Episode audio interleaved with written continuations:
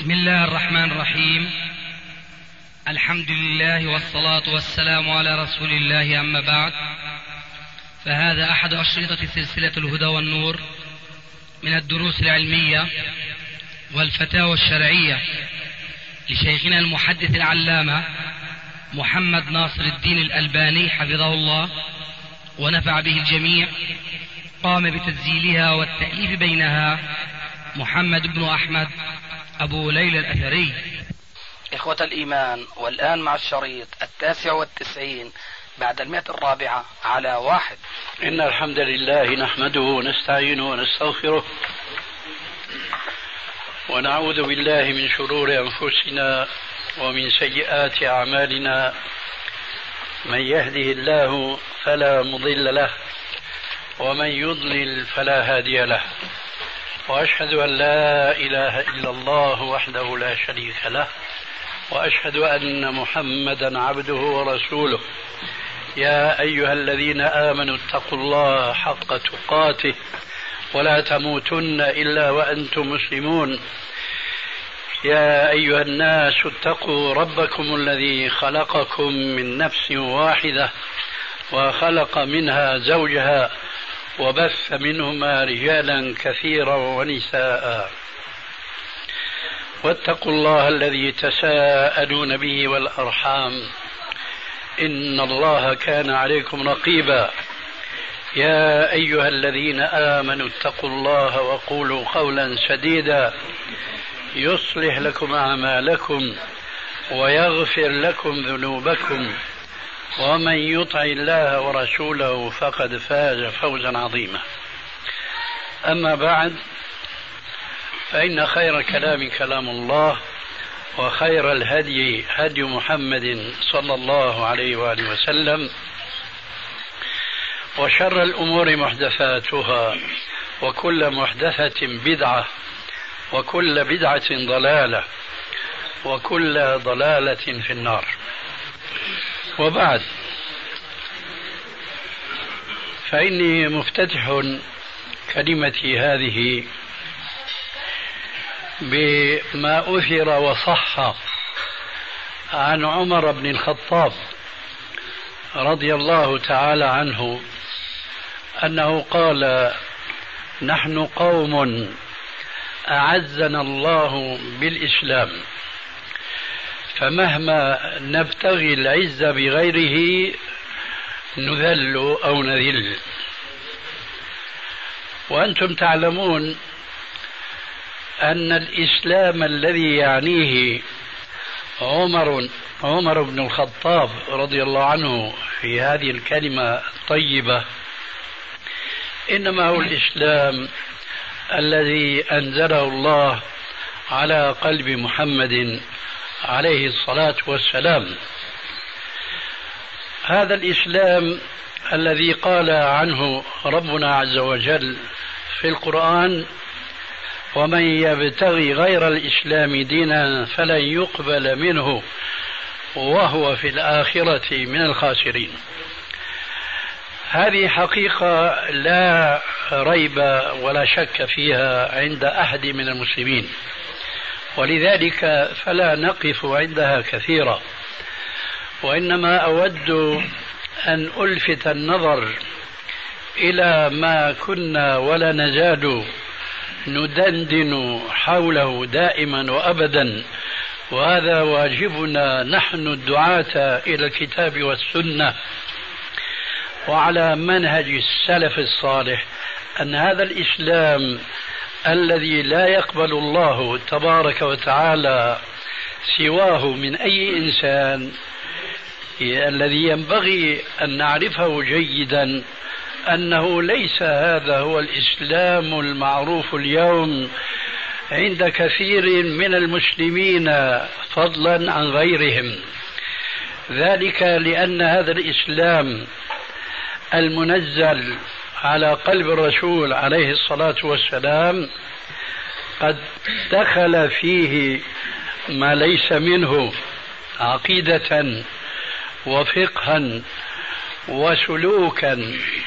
ولذلك فنحن دائما ندندن حول التمسك بهذا الإسلام الصافي المصفى الذي جاء به عليه الصلاة والسلام وشرحه للصحابة الكرام ثم نقله إلينا الخلف عن السلف بالأسانيد الصحيحة المعروفة عند أهل الحديث والسنة.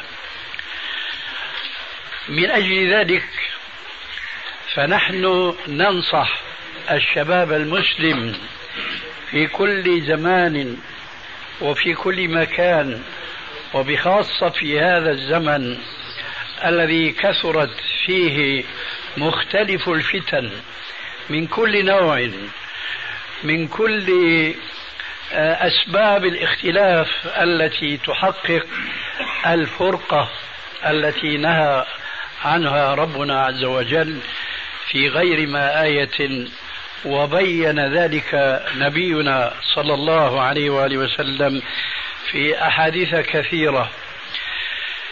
تعرفون منها الشيء الطيب إن شاء الله تبارك وتعالى ولكني أريد أن أذكر بحديث واحد ألا وهو قوله عليه الصلاة والسلام تركتكم على بيضاء نقية ليلها كنهارها ليلها كنهارها لا يضل عنها إلا هالك وفي لفظ إلا زائغ. ولذلك فالعصمة حينما تحيط بالمسلمين الفتن إنما هو المرجع إلى الله إلى كتاب الله وإلى سنة رسول الله صلى الله عليه وآله وسلم وعلى ما كان عليه سلفنا الصالح. فأنتم تعلمون قول الرسول صلى الله عليه وآله وسلم تفرقت اليهود على إحدى وسبعين فرقة وتفرقت النصارى على اثنتين وسبعين فرقة. وستختلف أمتي على ثلاث وسبعين فرقة. كلها في النار إلا واحدة. قالوا من هي يا رسول الله؟ قال هي الجماعة. الجماعة. أي جماعة محمد صلى الله عليه وآله وسلم الذين يتوجه إليهم. أول ما يتوجه معنى قوله عليه الصلاة والسلام في الحديث الصحيح المعروف لا تجتمع أمتي على ضلالة. لا تجتمع أمتي على ضلالة. أول من يقصد بهذا الحديث هي أمة أصحاب الرسول صلى الله عليه وآله وسلم فهي التي لم تجتمع على ضلالة. أما من جاء بعدهم ففيهم من انحرف عن الخط المستقيم الذي خطه الرسول عليه السلام تصويرا وتطبيقا عمليا كما هو مستفاد من حيث التصوير من الحديث الذي يرويه الحاكم في المستدرك عن عبد الله بن مسعود رضي الله تعالى عنه أن النبي صلى الله عليه وآله وسلم خط يوما على الأرض خطا مستقيما ثم خط حول هذا الخط المستقيم خطوطا قصيرة ثم قرأ عليه الصلاة والسلام على ذلك الخط المستقيم وأن هذا صراطي مستقيما فاتبعوه ولا تتبعوا السبل فتفرق بكم عن سبيله. وقال عليه الصلاة والسلام مشيرا إلى الخط المستقيم هذا صراط الله. ومشيرا إلى الخطوط التي من حوله القصيرة. قال عليه السلام هذه طرق. وعلى رأس كل طريق منها شيطان يدعو الناس إليه.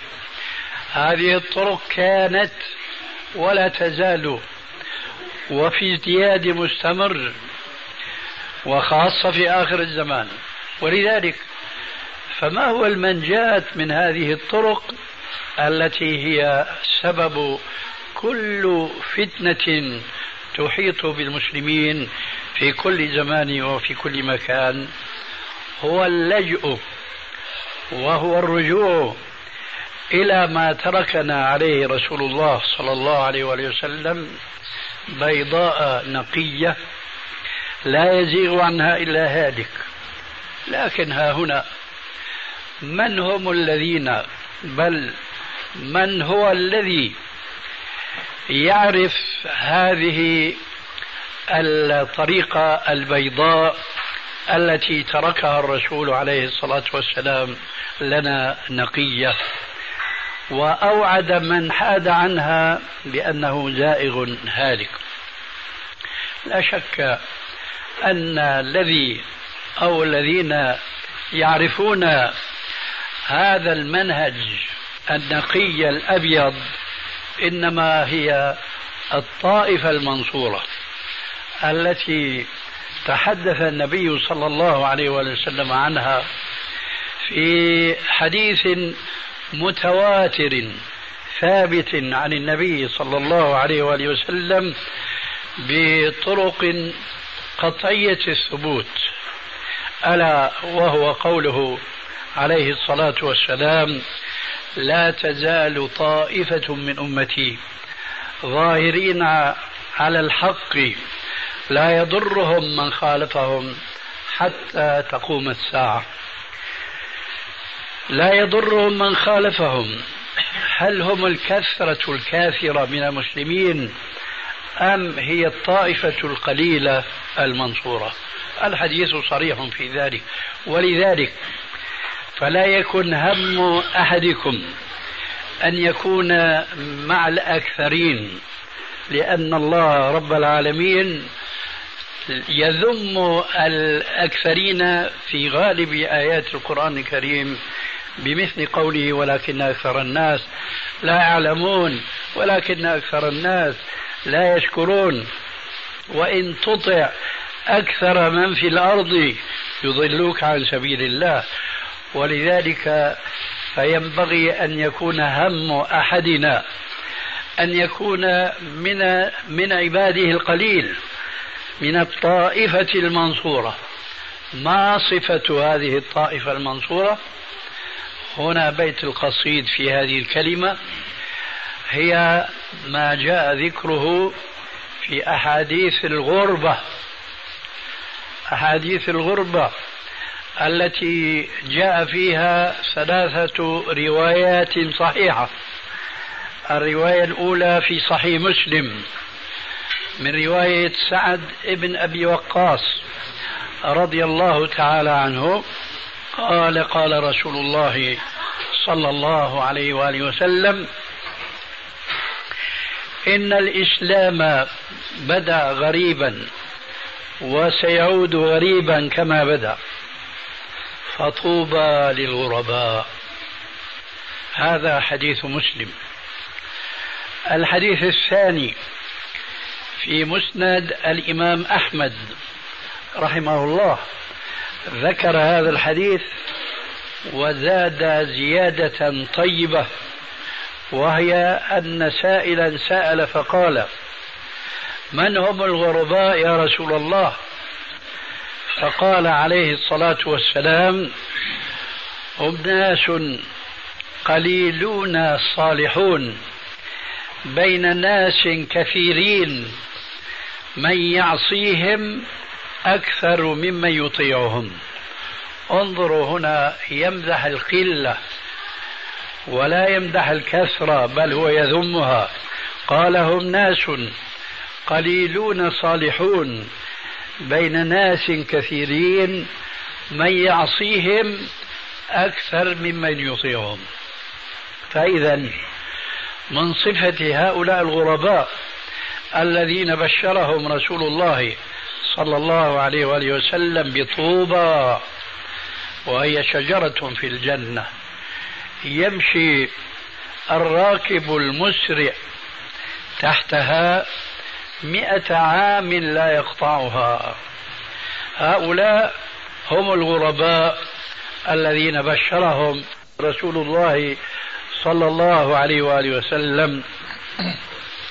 بهذه البشارة العظمى فقال هم ناس قليلون صالحون.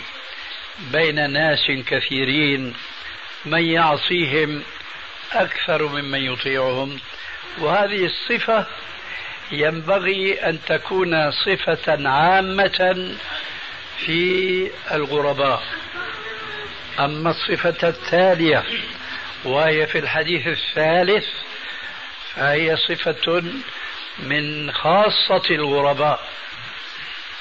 هي صفة من خاصة الغرباء أي هي صفة في علماء الغرباء. ذلك أن النبي صلى الله عليه وسلم أجاب مرة عن ذاك السؤال من هم الغرباء؟ فقال عليه الصلاة والسلام في المرة الأخرى هم الذين يصلحون ما أفسد الناس من سنتي من بعدي. فإذا كلمة الغرباء تعني المتمسكين بالكتاب والسنة وعلى منهج السلف أي هم الفرقة الناجية. ولكن ليس من الضروري أن يكون كل فرد ممن يكون حقا من الفرقة الناجية أن يكون عالما. هذا أمر ضروري جدا. ثم ليس من الضروري أن يكون كل من كان من الفرقة الناجية وعالما أيضا أن يكون عالما بالكتاب والسنة. فقد يكون عالما من العلماء الذين يتبعون مذهبا من مذاهب الأئمة. المهتدين المتبعين ولكنه لا يستطيع أن يميز الصواب من الخطأ مما اختلف فيه الناس.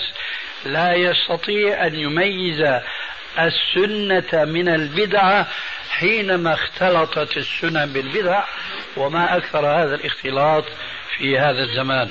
ولذلك فقوله صلى الله عليه وآله وسلم في جوابه الآخر عن الغرباء هم الذين يصلحون ما أفسد الناس من سنة من بعدي فهذا بلا شك وصف في خاصة الغرباء وخاصة الفرقة الناجية.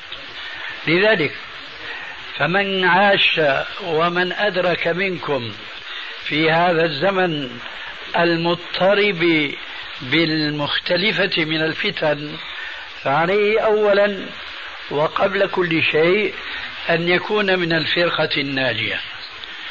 وهذا ليس من الضروري أن يكون عالما لأنه ليس من الفرض العيني على كل مسلم أن يكون عالما ولكن من الفرض العيني على كل مسلم أن يعرف ما يجب عليه فيما يتعلق بعقيدته فيما يتعلق بعبادته وفيما يتعلق بسلوكه العيني الواجب العيني عليه.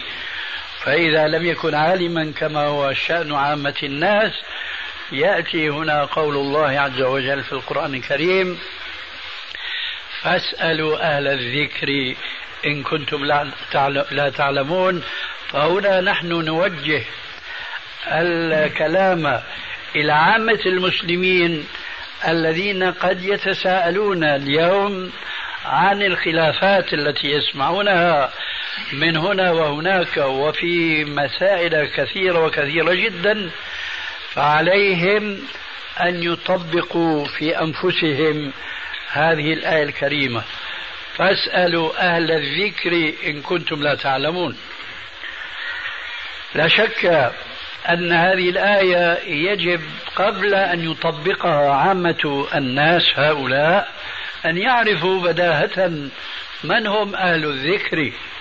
فأهل الذكر هم أهل القرآن وأهل القرآن ليسوا هم الذين يقرؤون القرآن ويحسنون تقويمه وقراءته جيدا ثم لا يكادون يفقهون منه شيئا ولو قليلا. هؤلاء ليسوا هم أهل القرآن. أهل القرآن الذين أثنى عليهم رسول الله صلى الله عليه وآله وسلم في حديث خاص ألا وهو قوله أهل القرآن هم أهل الله وخاصته. أهل القرآن هم أهل الله وخاصته.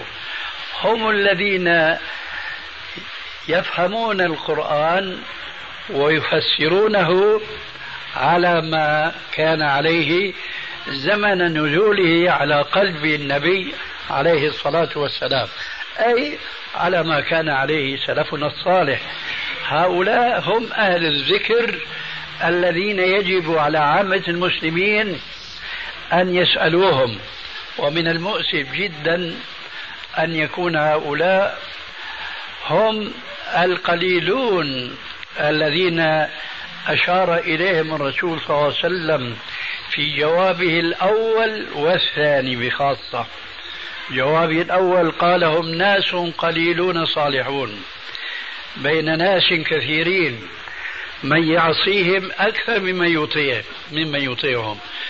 والجواب الثاني هم الذين يصلحون ما أفسد الناس من سنة من بعدي فهؤلاء هم الذين يجب على عامة المسلمين أن يلجأوا إليهم حينما تشتد عليهم الفتن وتتكاثر وتتناوع فيحارون ولا يدرون إلى أي قول يذهبون. فاسألوا إذا أهل الذكر إن كنتم لا تعلمون.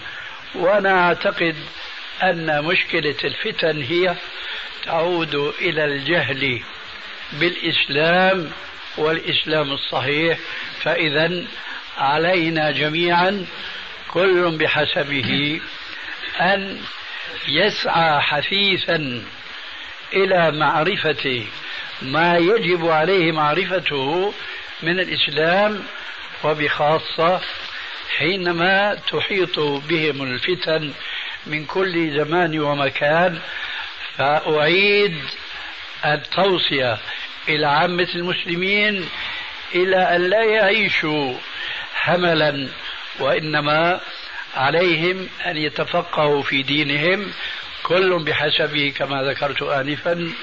وأختم هذه الكلمة بقوله صلى الله عليه وآله وسلم المتفق على صحته من يريد الله به خيرا يفقه في الدين ويبدو أن هناك بعض الأسئلة فلا بد أن نغتنم الوقت ونجيب عما يتيسر منها. إن شاء الله. السؤال الأول هل يوجد دليل على أن تحية المسجد الحرام إنما هي الطواف؟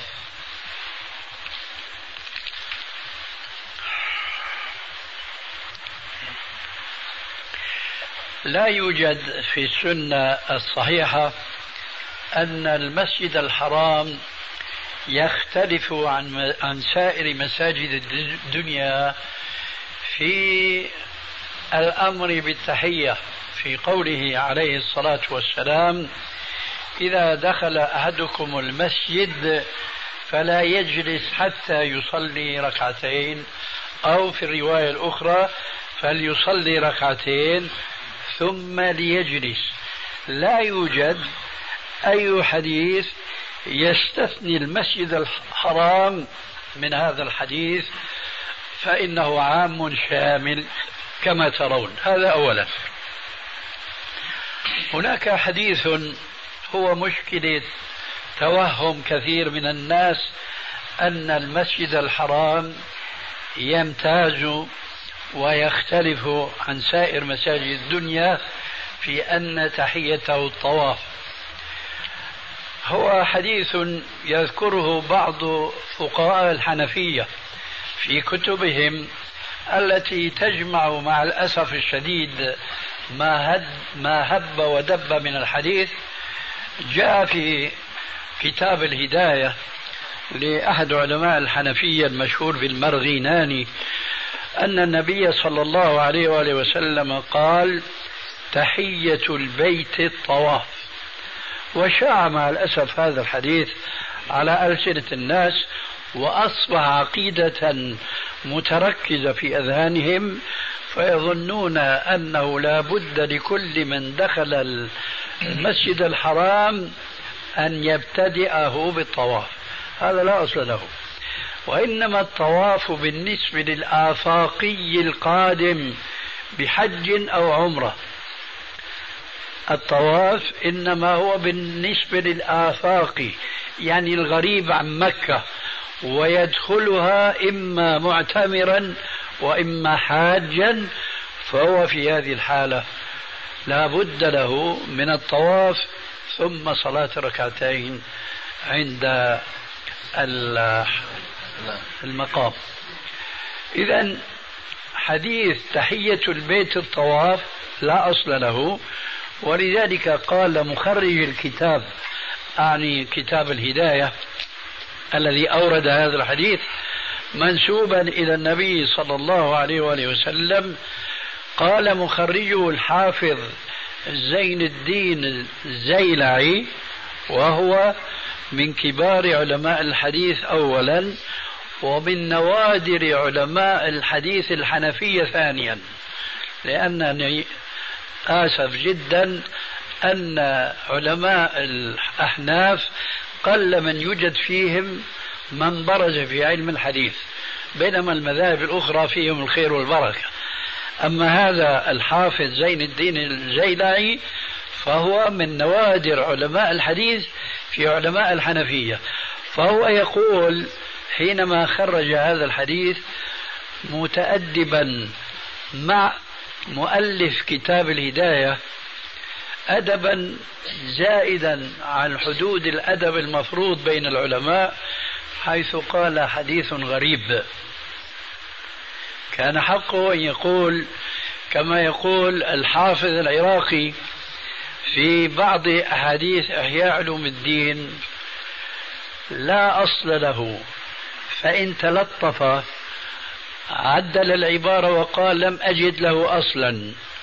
هكذا أرى أنه كان من الواجب على الحافظ الزيلعي أن يفصح عن حقيقة هذا الحديث تحية البيت الطواف بأن يقول على الأقل بالتعبير الثاني العراقي لم أجد له أصلا. لكنه قال غريب. وهذا القول في نفسه غريب. لما؟ لأن علماء الحديث لهم اصطلاح خاص في هذه الكلمة الخاصة. إذا قال أحد علماء الحديث مثلا كالترمذي في سننه وكالأصبهاني أبي نعيم في حليته يقولان في كثير من أحاديث حديث غريب. هذه الكلمة تعني في المصطلح غريب أي تفرد به راو. ثم لفظة الغريب في المصطلح تنقسم إلى قسمين إلى صحيح وإلى ضعيف. أي فكلمة الغرابة تجامع الصحة تارة وتباينها تارة أخرى.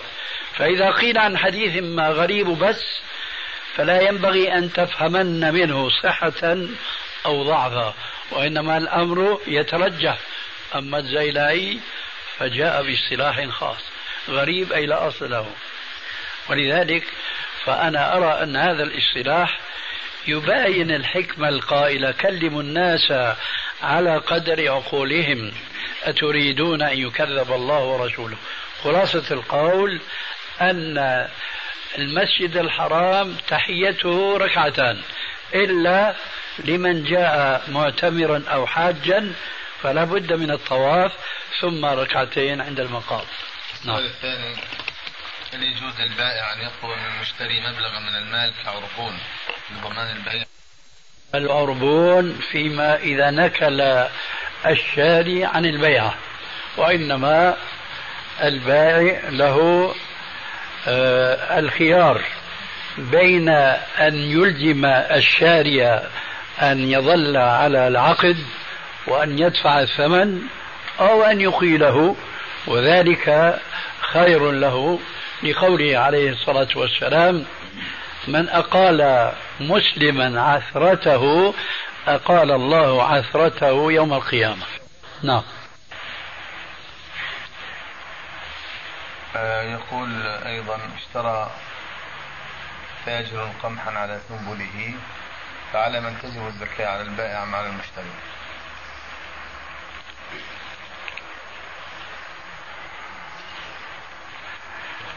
إذا صح لي المبادرة إلى الجواب فلا شك أنه على الزارع على صاحب الأرض والزارع ليس على المشتري. ولكن أنا أتساءل في نفسي هل هذا الشراء جائز أم لا؟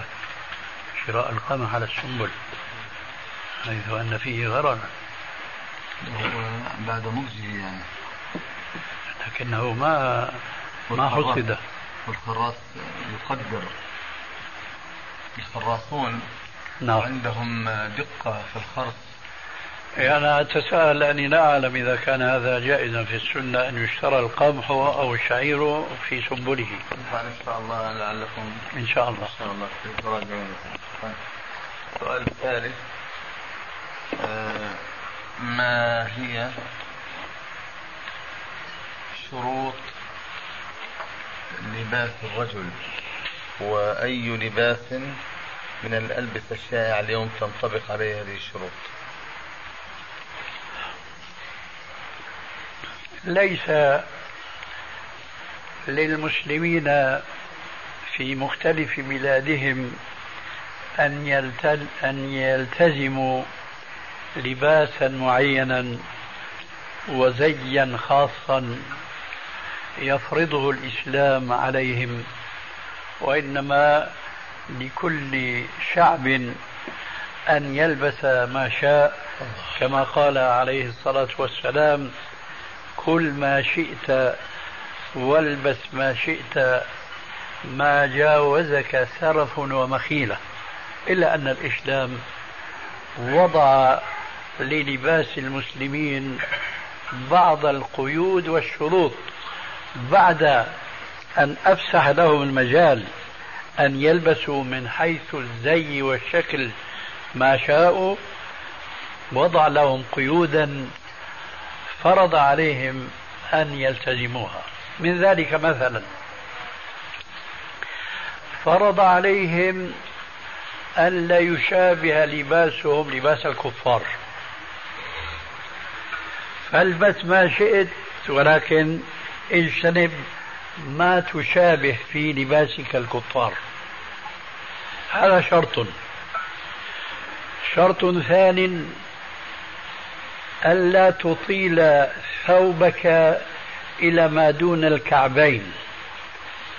مهما كان هذا الثوب أي نوع كان قميصا عباءة بنطالا أو أي لباس تعرفون اسمه. فلا يجوز أن يكون بالنسبة للرجال طويلا دون الكعبين. لأن النبي صلى الله عليه وآله وسلم قال ما جاوز الكعبين أو ما أسفل الكعبين فهو في النار. مثل هذا القيد الأول وهو عدم مشابهة الكفار في اللباس. والقيد الثاني ألا يكون طويلا دون الكعبين. والقيد الثالث هو الذي سبق ذكره في حديث كل ما شئت والبس ما شئت ما جاوزك سرف ومخيلة. أي لا تسرف في لباسك ولا تختال فيه لأن النبي صلى الله عليه وآله وسلم قال من جر إزاره خيلاء لا ينظر الله عز وجل إليه يوم القيامة.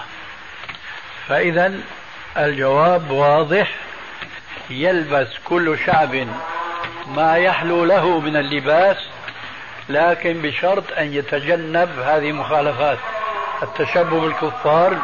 إطالة الثوب الإسراف فيه والخيلاء فيه. هذا هو الجواب. كيف؟ الصحفية آه. هنا بعض إخواننا يذكر وهذا طبعا هناك شروط أخرى كنت جمعتها في كتاب حجاب المرأة المسلمة. الذي يطبع الآن بعنوان جلباب المرأة المسلمة فيشترط في الثوب الخاص بعضها في النساء وبعضها في الرجال أيضا. ثمانية شروط. منها أن لا يكون الثوب محجما للعورة. عورة المرأة طبعا أوسع من عورة الرجل. ألا يكون محجما. فالبنطال مثلا لا يجوز لباسه من ناحيتين.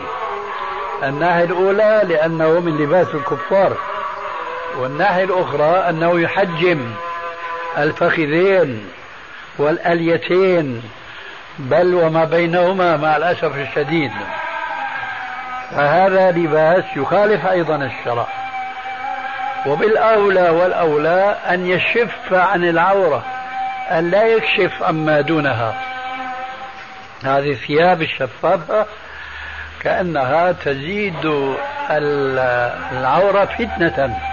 ولذلك قال عليه السلام في الحديث المعروف صنفان من الناس لم أرهما بعد رجال بأيديهم سياط كأذناب البقر يضربون بها الناس ونساء كاسيات عاريات مائلات مميلات إلى آخر الحديث. كاسيات عاريات هن كاسيات يعني لابسات. لكنهن عاريات لأنهن يلبسن الثياب الشفافة. فهذا أيضا مما لا يجوز. هناك شيء مهم؟ نعم. آه الرجاء أن توضح لنا موضوع زكاة حلي المرأة. وهل يجوز تقسيط الزكاة فيه إن كان لا يوجد المبلغ الذي يكفي لزكاة هذه الحلي؟ زكاة الحلي في الراجح من قول من قولي العلماء أنها واجبة كزكاة النقدين تماما. ذلك لأن هناك أحاديث كثيرة وصحيحة تأمر من تتحلى بحلي الذهب أن تخرج الزكاة. هذا الجواب عن الشق الأول من السؤال. أما الشق الثاني منه وهو هل يجوز التقسيط؟ إذا كانت صاحبة الحلي لا تجد عندها ما تؤدي زكاة حليها. عندي على هذا الشق من السؤال جوابان. أحدهما يجوز لا شك. ذلك لأن المقصود تبرئة الذمة سواء كان عاجلا أو اجلا. ولكن هنا أمران أو شيئان يتعلقان بتمام هذا الجواب وأحدهما يتعلق بالجواب الثاني الذي أشرت إليه انفا. فأقول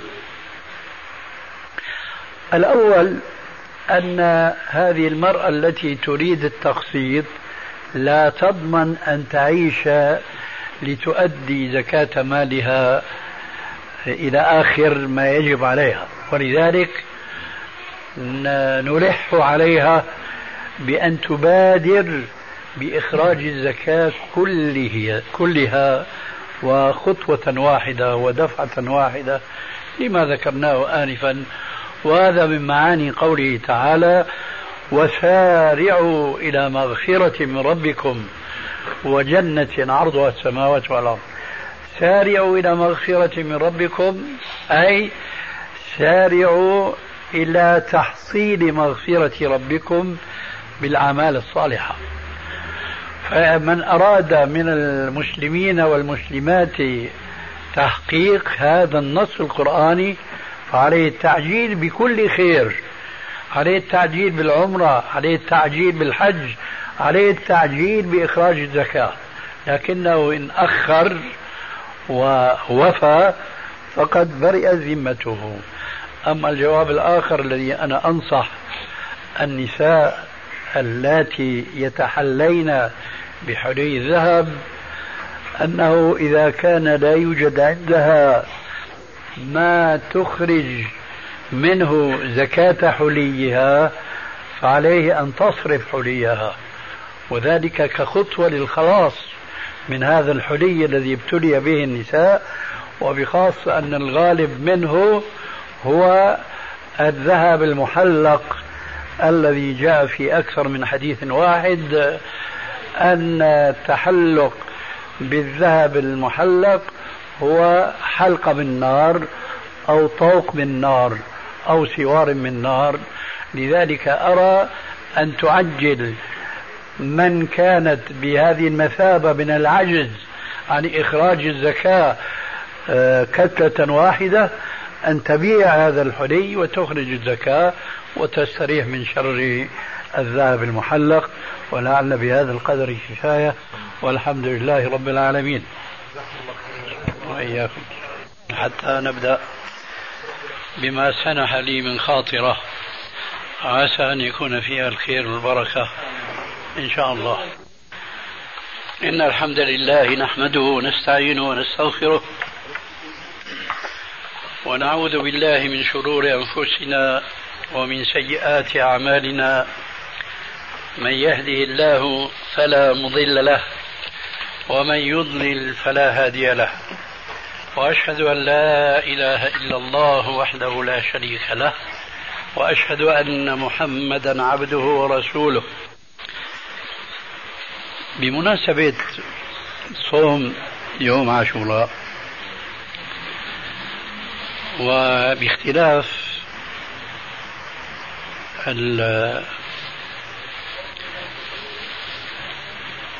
الرزنامات أو المفكرات في تحديد يوم عاشوراء ما بين يوم الجمعة وما بين يوم السبت.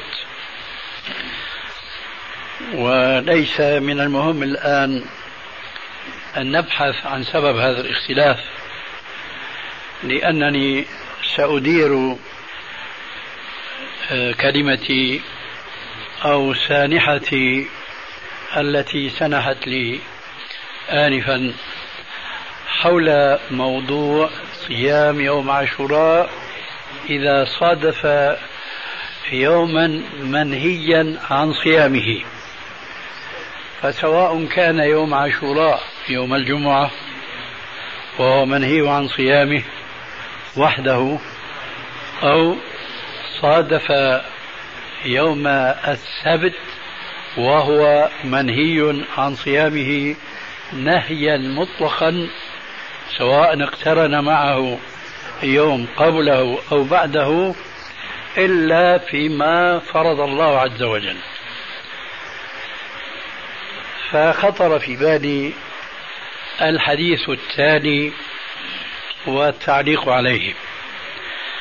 الحديث التالي مما رواه الإمام مسلم في صحيحه من حديث أبي قتادة الأنصاري رضي الله تعالى عنه أن النبي صلى الله عليه وآله وسلم سئل عن صوم يوم عاشوراء فقال ذاك يوم صيامه يكفر السنة الماضية. فسئل عن صيام يوم عرفه يوم عرفة فقال يكفر السنة الماضية والسنة الآتية. فقيل له ماذا تقول في صوم يوم الاثنين؟ وعليكم السلام ورحمة الله. قال ذاك يوم ولدت فيه ويوم بعثت فيه وفي لفظ نزل القرآن علي فيه.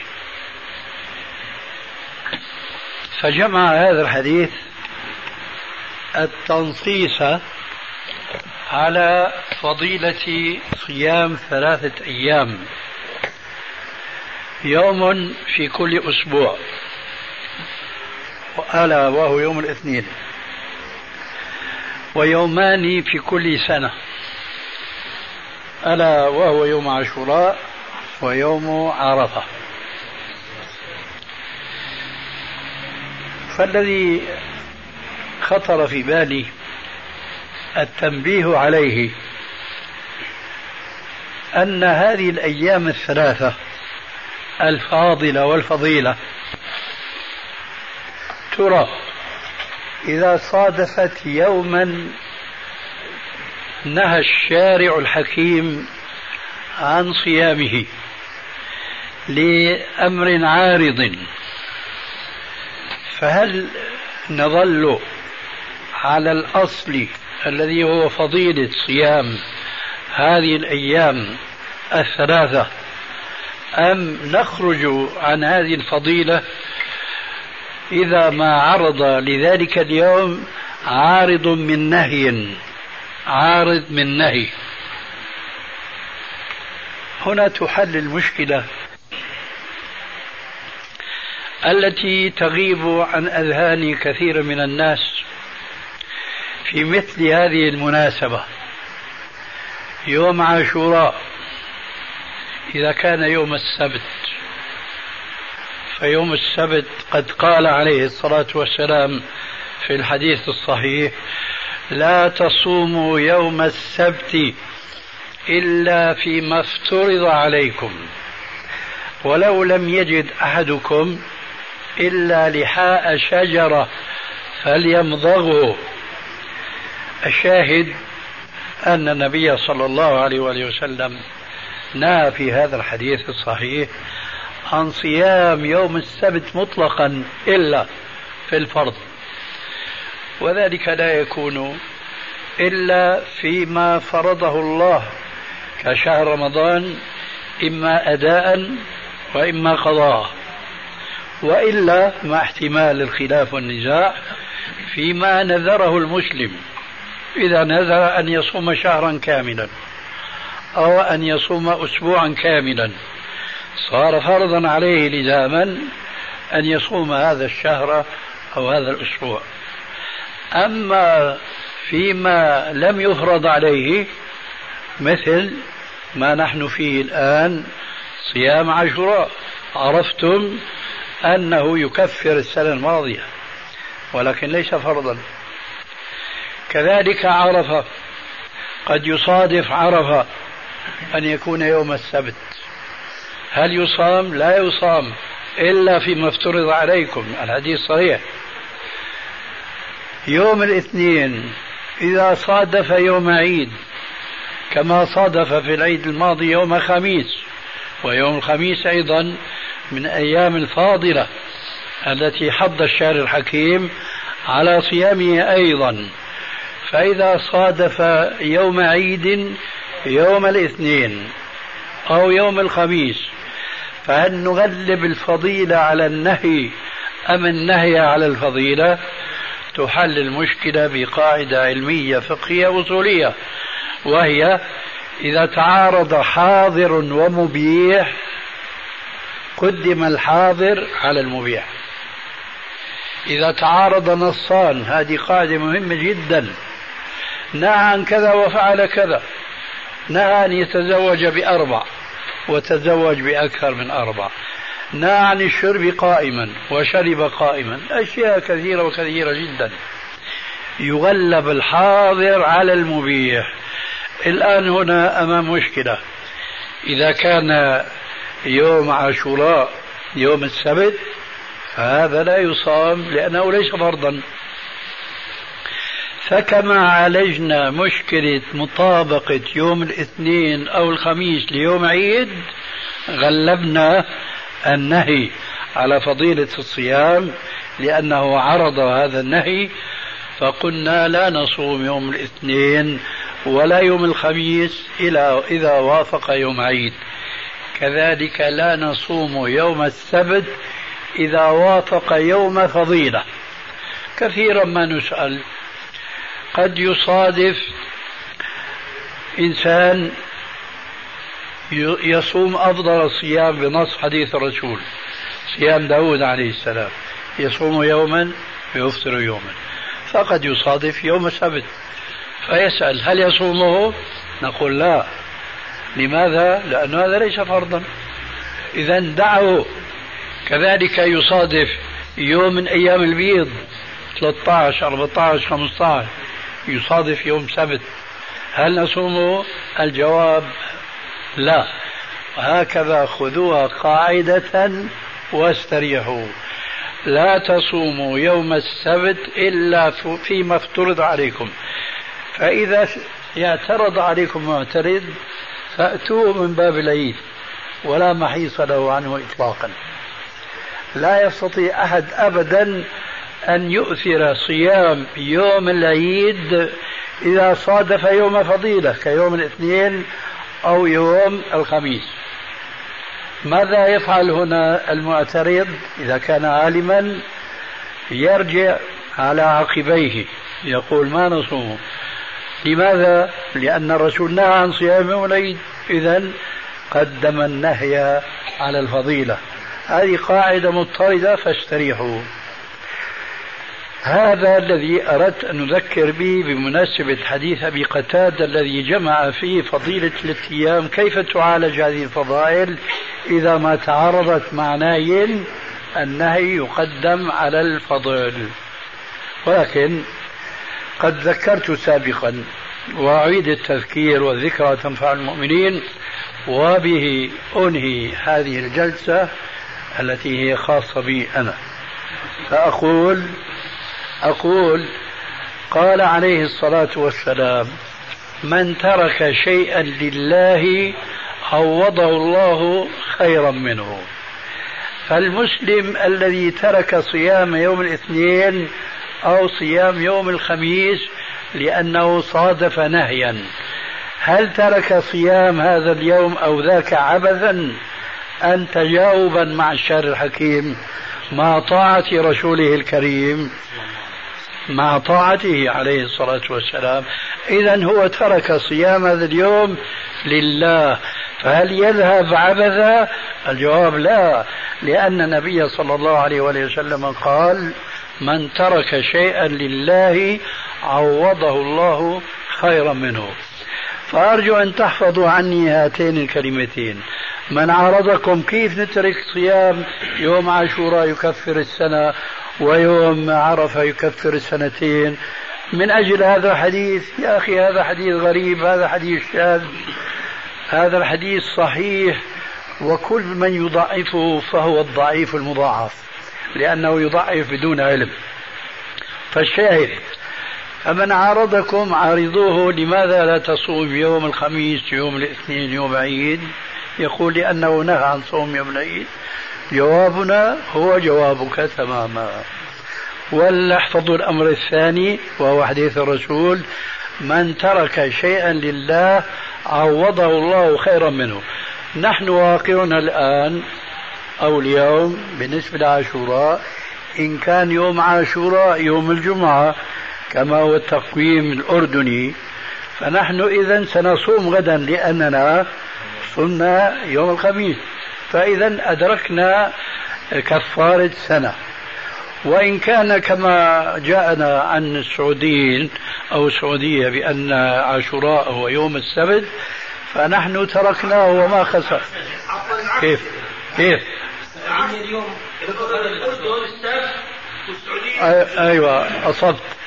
آه على كل حال فنحن كما أقول أنا المثل الشامي مثل منشار بيأكل على الطالع وعلى النازل فنحن ربحانين سواء كان عاشوراء غدا أو بعد غد. لأنه إن كان عاشوراء غدا فنحن سنصومه لأننا قدمنا قبل يوم الجمعة يوم الخميس. وإن كان بعد غد فنحن تركناه لله وسيعوضنا الله خيرا منه. هذا الذي أردت أن أذكركم به. وسبحانك اللهم بحمدك. أشهد أن لا إله إلا أنت. أستغفرك وأتوب إليك. أنا عند قولي. هذه جلسة خاصة كانت. جزاك الله خيرا يا شيخ. أعوذ بالله السميع العليم من الشيطان الرجيم من همزه ونفخه ونفخه. بسم الله الرحمن الرحيم. نون والقلم وما يسطرون. ما أنت بنعمة ربك بمجنون. وإن لك لأجرا غير ممنون وإنك لعلى خلق عظيم فستبصر ويبصرون بأيكم المفتون إن ربك هو أعلم بمن ضل عن سبيله وهو أعلم بالمهتدين. فلا تطع المكذبين. ودوا لو تدهن فيدهنون. ولا تطع كل حلاف مهين. هماز مشاء بنميم مناع للخير معتد أثيم عتل بعد ذلك زنيم أن كان ذا مال وبنين إذا تتلى عليه آياتنا قال قال أساطير الأولين. سنسمه على الخرطوم. إنا بلوناهم كما بلونا أصحاب الجنة. إذ أقسموا ليصرمنا مصبحين ولا يستثنون فطاف عليها طائف من ربك وهم نائمون فأصبحت كالصريم فتنادوا مصبحين أن اغدوا على حرثكم إن كنتم صارمين. فانطلقوا وهم يتخافتون. ألا يدخلنها اليوم عليكم مسكين. وغدوا على حرد قادرين. فلما رأوها قالوا إنا لضالون بل نحن محرومون قال أوسطهم ألم أقل لكم لولا تسبحون قالوا سبحان ربنا إنا كنا ظالمين فأقبل بعضهم على بعض يتلاومون. قالوا يا ويلنا إنا كنا طاغين.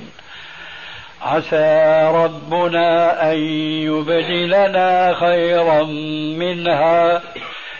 إنا إلى ربنا راغبون كذلك العذاب